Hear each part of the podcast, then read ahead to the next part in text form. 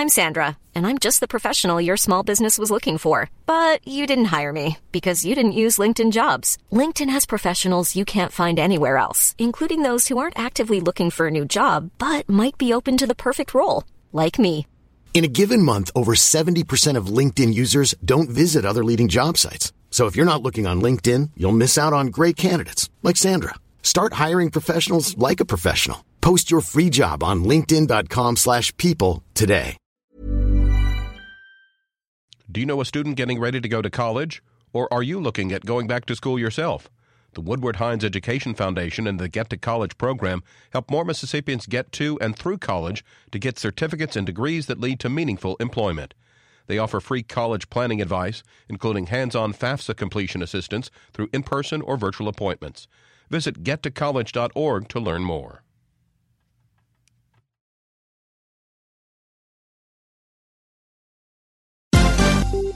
This is MPB News. Hi, this is Karen Brown. Thanks for checking out the Mississippi Edition podcast. If you like what you hear, click subscribe, hit like, or leave us a comment if your app has that feature. Then find other MPB podcasts by searching MPB Think Radio on your favorite podcasting platform. Thanks.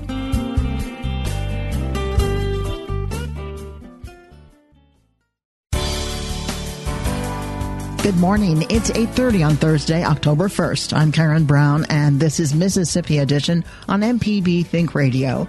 On today's show, 5 weeks before the election, the governor is allowing the statewide mask mandate to expire. Then the president told them to stand back and stand by. We learn more about a militia the SPLC labels a hate group. Plus, in today's book club, the true story of a woman who became a nun, who became a doctor, who became a godsend to a small town in Tallahatchie County. This is Mississippi Edition on MPB Think Radio.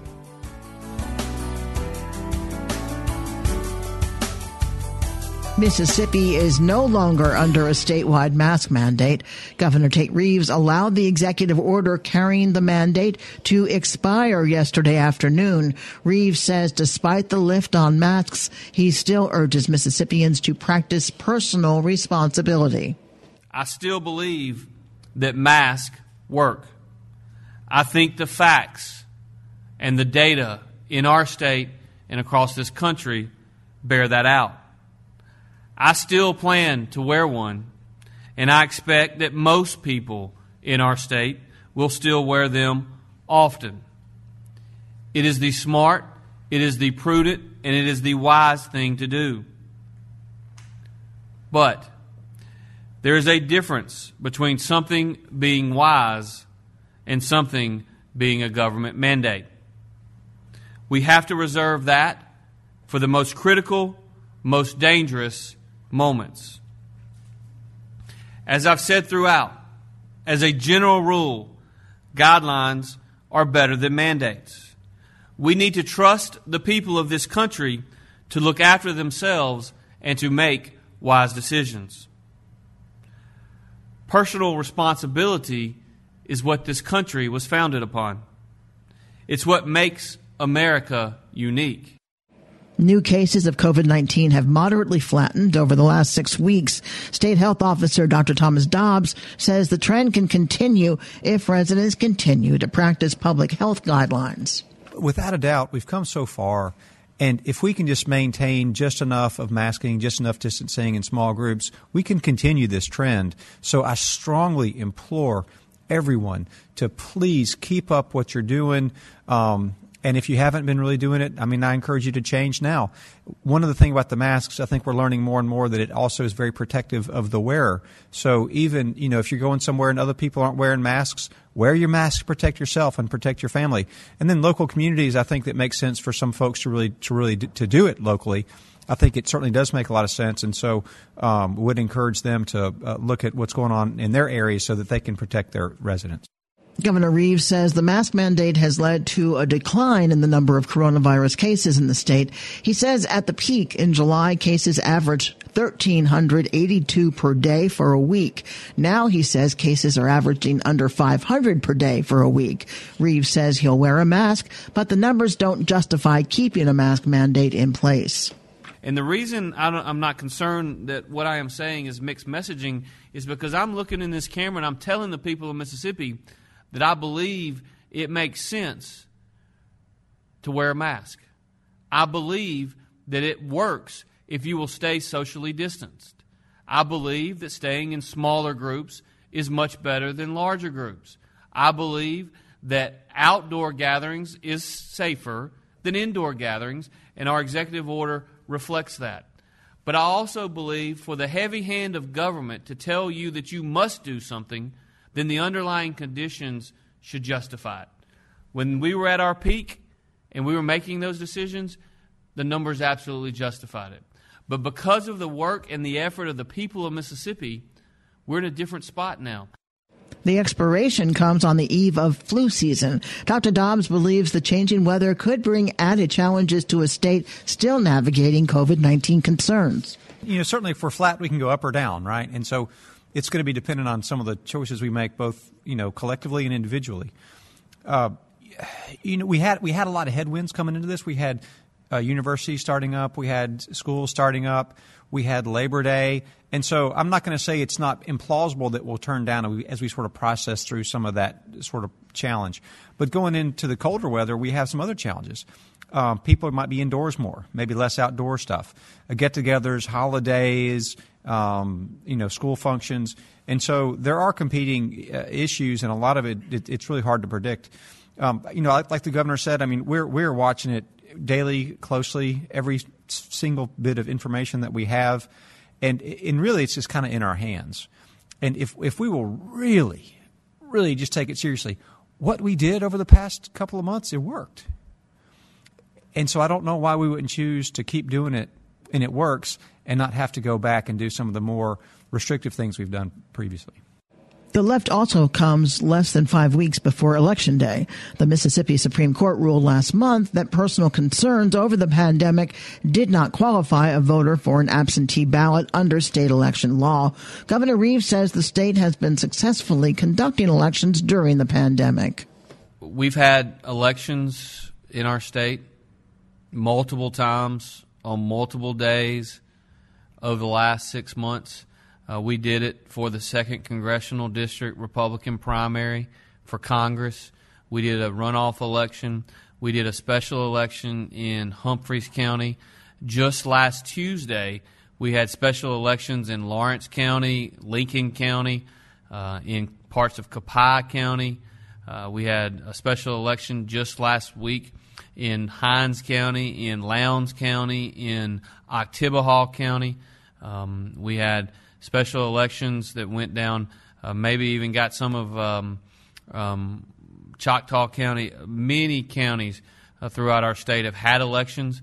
Uh, to my knowledge, we have not had any major challenges.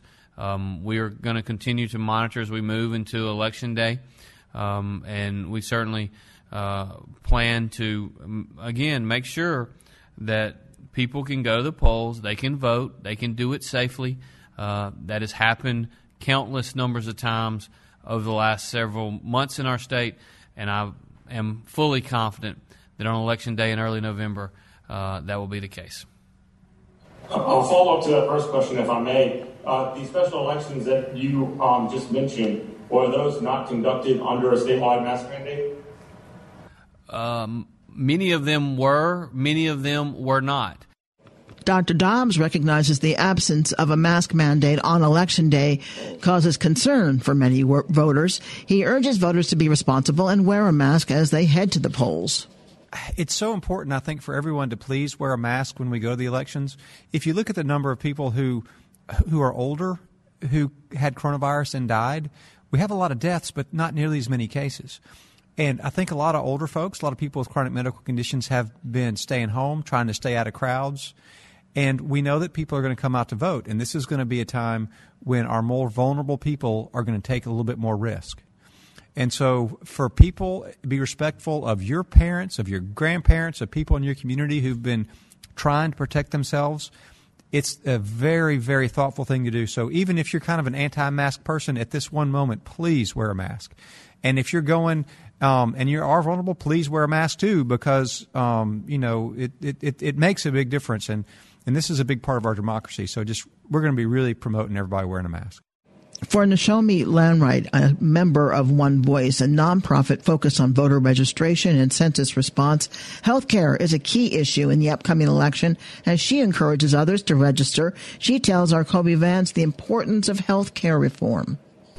Definitely, um, healthcare reform is a very important um, issue for us. We're still pushing for Medicaid expansion. That's going to be very important for our state in terms of um, increasing access to healthcare um, in rural communities and uh, communities in, in, Jackson. We are all um, suffering. Um, we can see the results from COVID and how much of an importance healthcare is um, in Mississippi. So that's definitely a hot button issue. I think one of the other important issues is criminal justice reform. When we look at what's happening to our prisons, our prisons in the state are in crisis right now, and we really need to um, push for policy that. Um, make sure that our prisons are in condition enough where you know folks human rights are are respected um, and that people aren't just kind of languishing in jail forever and ever in Mississippi with long, inappropriate sentences. And now, were you concerned that the president did not denounce um, far right groups like like uh, white supremacists? Yeah, I was very concerned uh, about that and very disappointed um, that he didn't use that opportunity to denounce those groups. Shelby Lambright is a member of the nonprofit One Voice. Coming up, the president told them to stand back and stand by. We learn more about a militia the SPLC labels a hate group. This is Mississippi Edition on MPB Think Radio.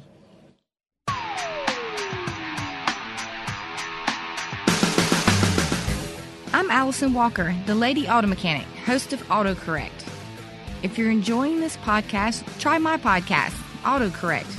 We help steer you in the right direction with your car problems. Find me on any podcast platform or at autocorrect.mpbonline.org.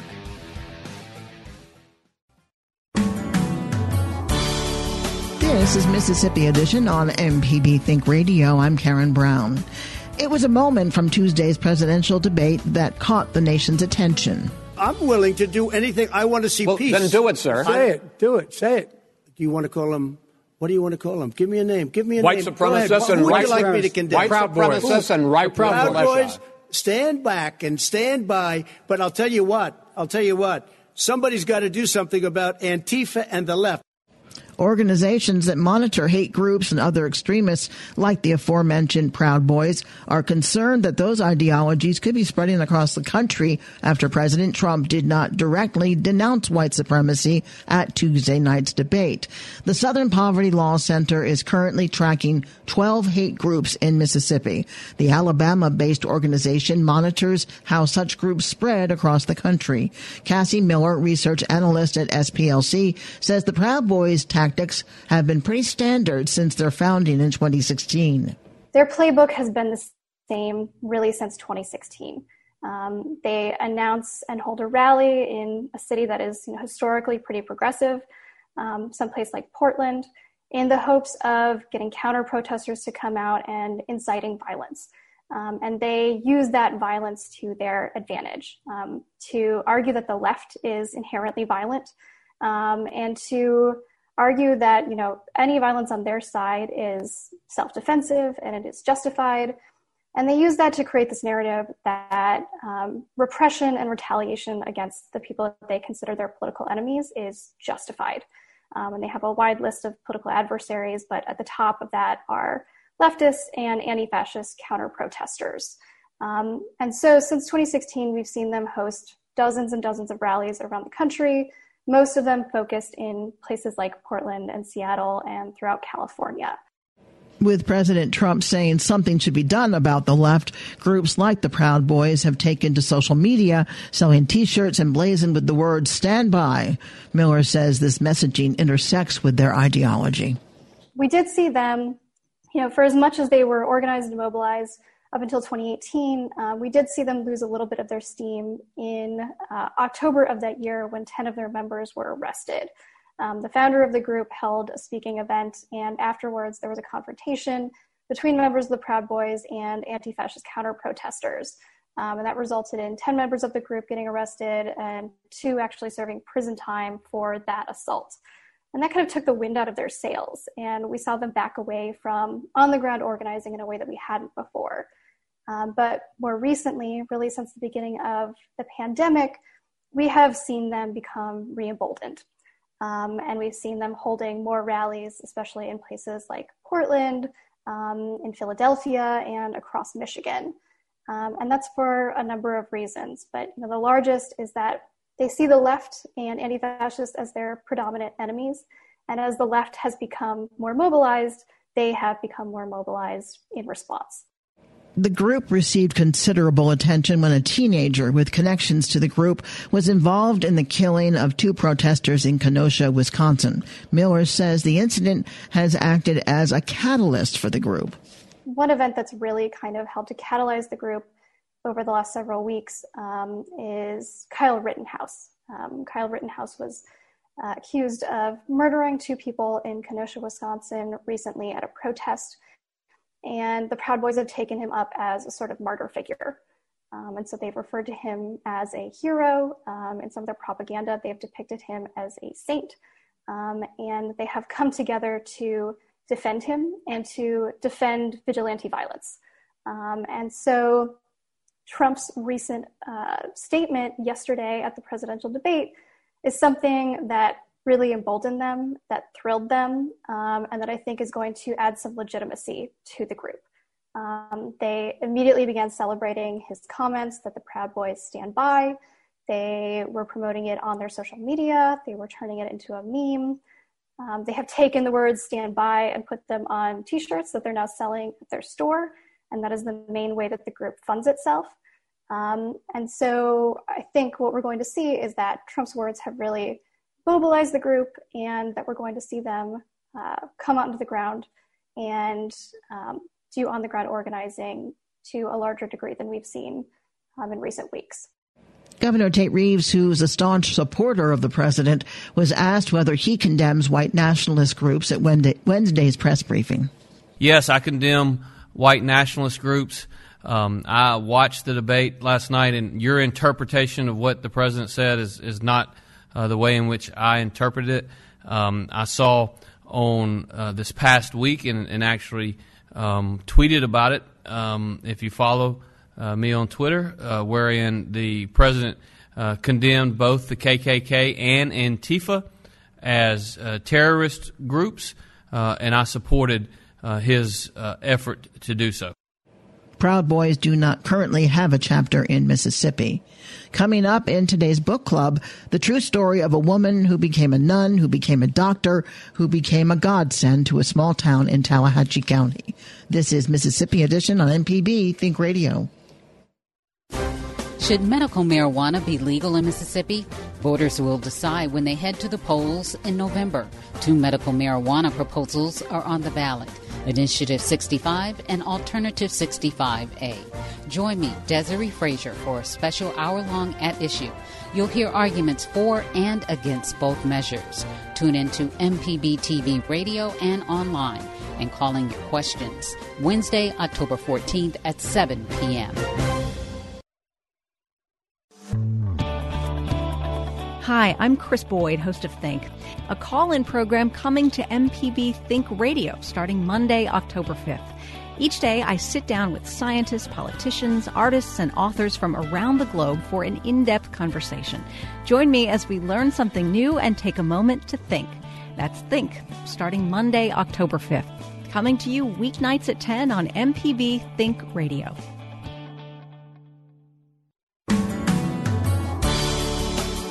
This is Mississippi Edition. I'm Karen Brown.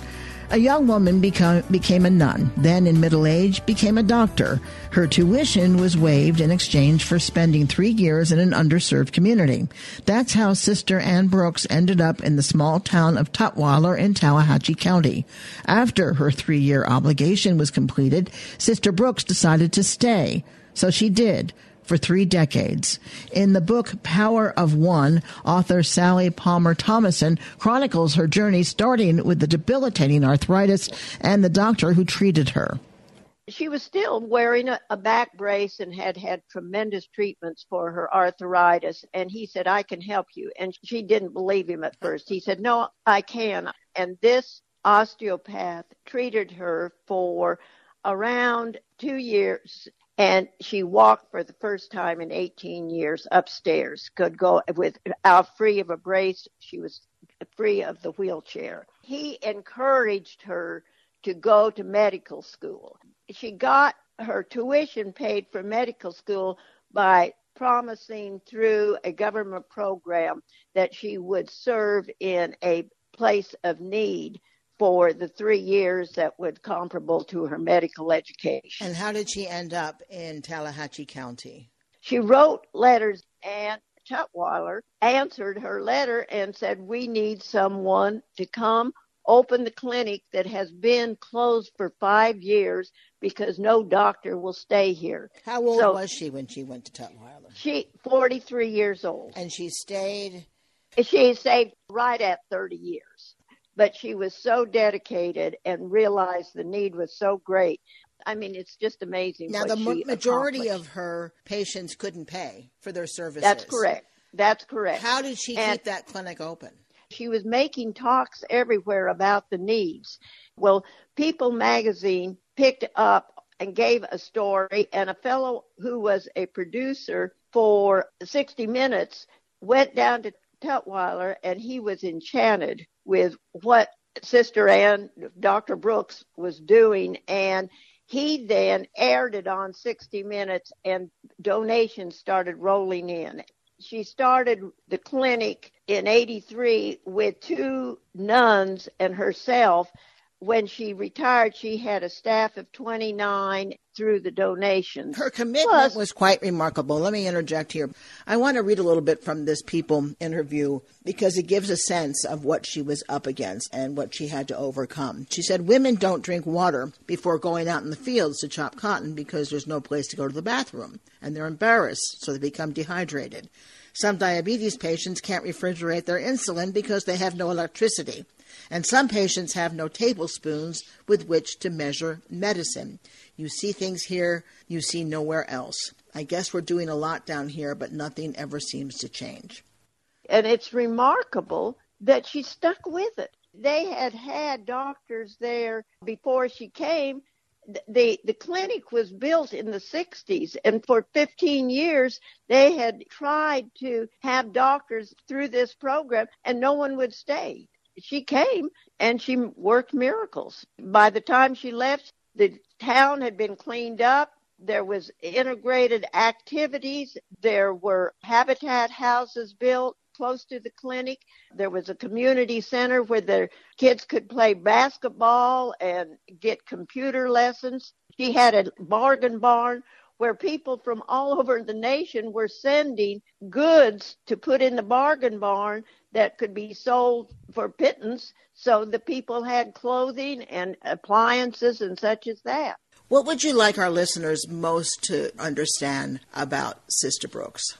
I think the thing that is so impressive is she was so dedicated to helping in a holistic understanding of the needs of people that she related to them in a very caring but professional way and tended to their whole self. And she was a very good physician because many people who could afford to pay in Tallahatchie County would drive over and be treated by Dr. Brooks.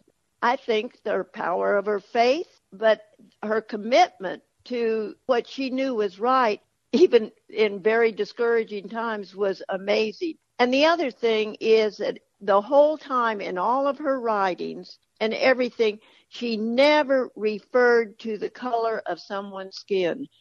The book is called The Power of One Sister Anne Brooks and the Tutwiler Clinic. And we've been speaking with Sally Palmer Thomason, who, along with Jean Carter Fisher, wrote the book. And I thank you so much for being with us and shedding some light on this remarkable woman. Thank you, dear. This has been Mississippi Edition on MPB Think Radio. Thanks for listening to the Mississippi Edition podcast from MPB News and MPB Think Radio. Don't forget to subscribe if you haven't already, and if your app lets you, leave a comment or review. We really do appreciate it. Remember, you can always get in touch with MPB News on Facebook and Twitter, and fresh episodes of the podcast are posted every weekday morning. I'm Karen Brown. Thanks for listening. This is Mississippi Edition from MPB Think Radio.